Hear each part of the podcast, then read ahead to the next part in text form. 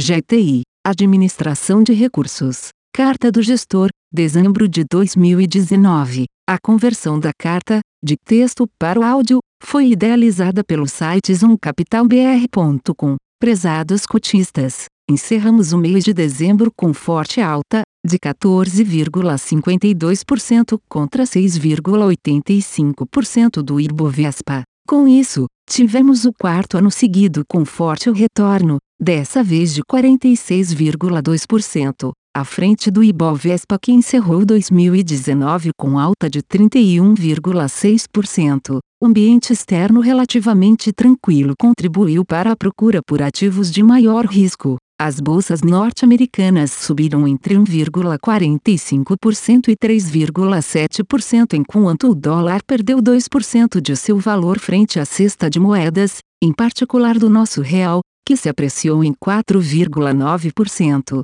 Além da apreciação do real, a queda no preço da carne bovina ajudou a trazer certa tranquilidade para as expectativas de preços. O Banco Central cortou a taxa Selic em 0,5%, trazendo-a para novo recorde, de 4,5% ao ano. É interessante notar que neste atual nível e, descontando-se o imposto de renda sobre as aplicações, o retorno nominal da maioria das aplicações em renda fixa será em torno de 3,5% ao ano, muito próximo da expectativa de inflação. Com o retorno real próximo a zero, estamos percebendo um movimento de migração para ativos de maior risco, como os fundos imobiliários, fundos de ações e multimercado. Quando combinamos um fluxo favorável com a tendência de melhora nos fundamentos econômicos, a resultante não poderia ser diferente da obtida além da inflação controlada, que juntamente com a melhoria na dinâmica da trajetória da dívida pública permitiu essa mudança estrutural na curva de juros,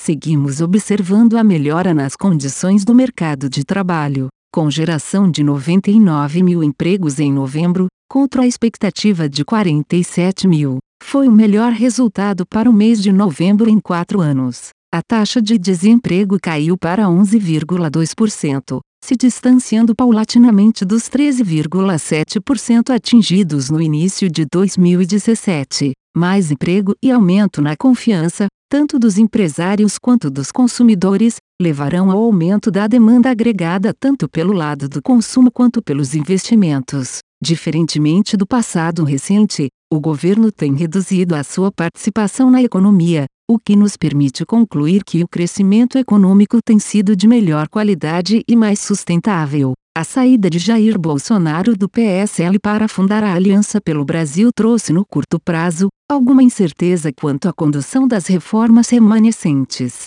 Apesar de ser uma colcha de retalhos, o PSL contava com a maior bancada na Câmara de Deputados, ao lado do PT, com 53 deputados e cujas votações eram quase unânimes e alinhadas com a agenda governista. Na prática, entretanto, deputados e senadores de diversos partidos, excluindo-se aqui aqueles cuja bandeira é exclusivamente se opor a qualquer pauta vinda do governo, têm demonstrado disposição para votar de forma alinhada a maioria das pautas relacionadas à agenda econômica, não por questões ideológicas, mas por necessidade de devolver ao país, aos estados e aos municípios o equilíbrio fiscal e a governabilidade. Nos temas mais relacionados à segurança ou aos costumes, o que pesará será a pressão exercida pela sociedade de forma direta e através de grupos de pressão. Terminada a reforma da Previdência, acreditamos que neste início de 2020 será apresentada a reforma administrativa,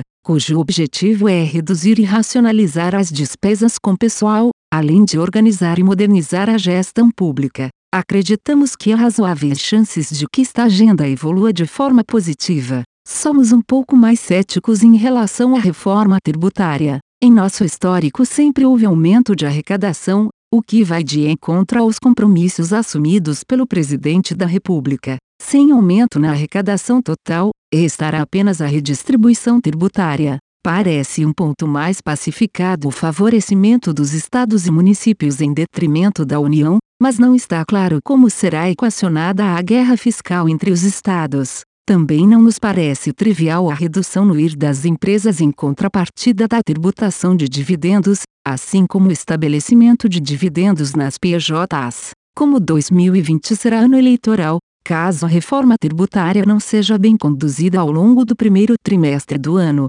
provavelmente será deixada para 2021. A simplificação tributária, com a fusão de alguns impostos como o PIS e COFINS já traria algum ganho de produtividade para a economia. Ana agenda do governo à disposição para a privatização de estatais e venda de participações minoritárias em empresas diversas, bem como a licitação de novas concessões. Além de melhorar o perfil do endividamento público, essas ações trarão ainda mais investimentos e divisas para o Brasil. Sob as condições acima, acreditamos que o PIB brasileiro deverá voltar a crescer acima dos 2,5% ao ano, preservando as estimativas de inflação na meta. Já podemos dizer que entramos num círculo virtuoso. Preservando-se a disciplina fiscal, será imediata a percepção de melhora para a maioria dos parâmetros observados, com destaque para a trajetória da relação entre a dívida e o PIB. O risco Brasil deverá buscar novas mínimas, alimentando esse círculo virtuoso. Dentre os destaques no mês de dezembro tivemos novamente o desempenho estelar das ações da JSL Logística, com alta de 25%, seguido pelas ações da Siderúrgica Gerdau, que subiu a 19,7%. São as nossas duas maiores posições. Também destacamos a alta de 23,3% nas ações da Via Varejo, após as boas perspectivas de venda no Black Friday. A empresa, entretanto, comunicou aos acionistas sobre fraudes contábeis e cujo efeito no fluxo de caixa dos próximos três anos consideramos relevantes e em torno de 10% do valor de mercado da empresa. Nos incomodou o fato de que semanas antes havia sido comunicado que essas fraudes eram pouco relevantes. Preferimos, por disciplina de gestão, aguardar os próximos balanços para reavaliar se a evolução nos fundamentos está compatível com a evolução nos preços. No ano de 2019, a JSL foi nosso principal contribuinte para o desempenho, com alta de 292% a um quinto do total. As ações da Via Varejo, com 147% de alta e as ações da Gerdau que subiram entre 36% e 52% responderam cada uma por um oitavo do retorno total do fundo enquanto as empresas de utilities Copel e Sabesp contribuíram com aproximadamente 10% do retorno cada. Quanto aos detratores de performance, os destaques ficaram por conta das posições vendidas em Magazine Luiza e Viabi, que nos custaram 4,9% e 3,2% no ano, lembrando que 4, 4% destas perdas foram compensados pelo retorno da carteira financiada por estas posições. O total da carteira vendida nos custou 15,9%, tendo 12,6% sendo compensados pelo desempenho positivo do portfólio, repetido que já colocamos nos últimos três anos, desta vez, entretanto, com mais clareza, com o processo de impeachment e a eleição de Jair Bolsonaro, o Brasil vem, paulatinamente, se afastando de um modelo de dirigismo econômico e heterodoxia em favor da disciplina fiscal e redução no tamanho da participação do Estado na economia. Ainda estamos em meio a este longo processo, mas cujos resultados começam a aparecer nos mais diferentes canais acreditamos ser o início de uma longa tendência de crescimento econômico e prosperidade, caso não haja nenhuma interrupção nas principais diretrizes assumidas. A consequência deste processo é a retomada da trajetória de crescimento econômico, aumento de produtividade e melhora no desempenho das empresas com imediato reflexo nos preços das ações. Um ótimo 2020 para todos e obrigado pela parceria e confiança ao longo de mais um ano.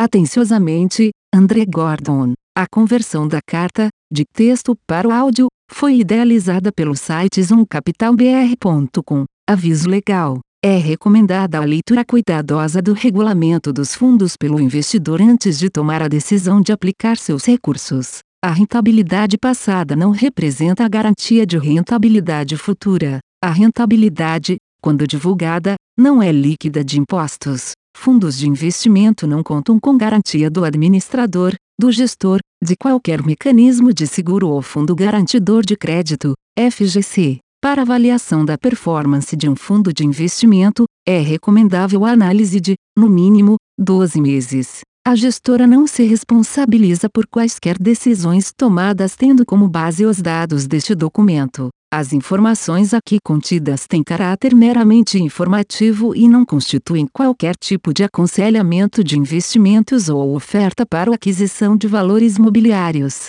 Os investimentos em fundos de investimento e demais valores mobiliários apresentam riscos para o investidor. Os fundos de ações com renda variável podem estar expostos a significativa concentração em ativos de poucos emissores, com os riscos daí decorrentes.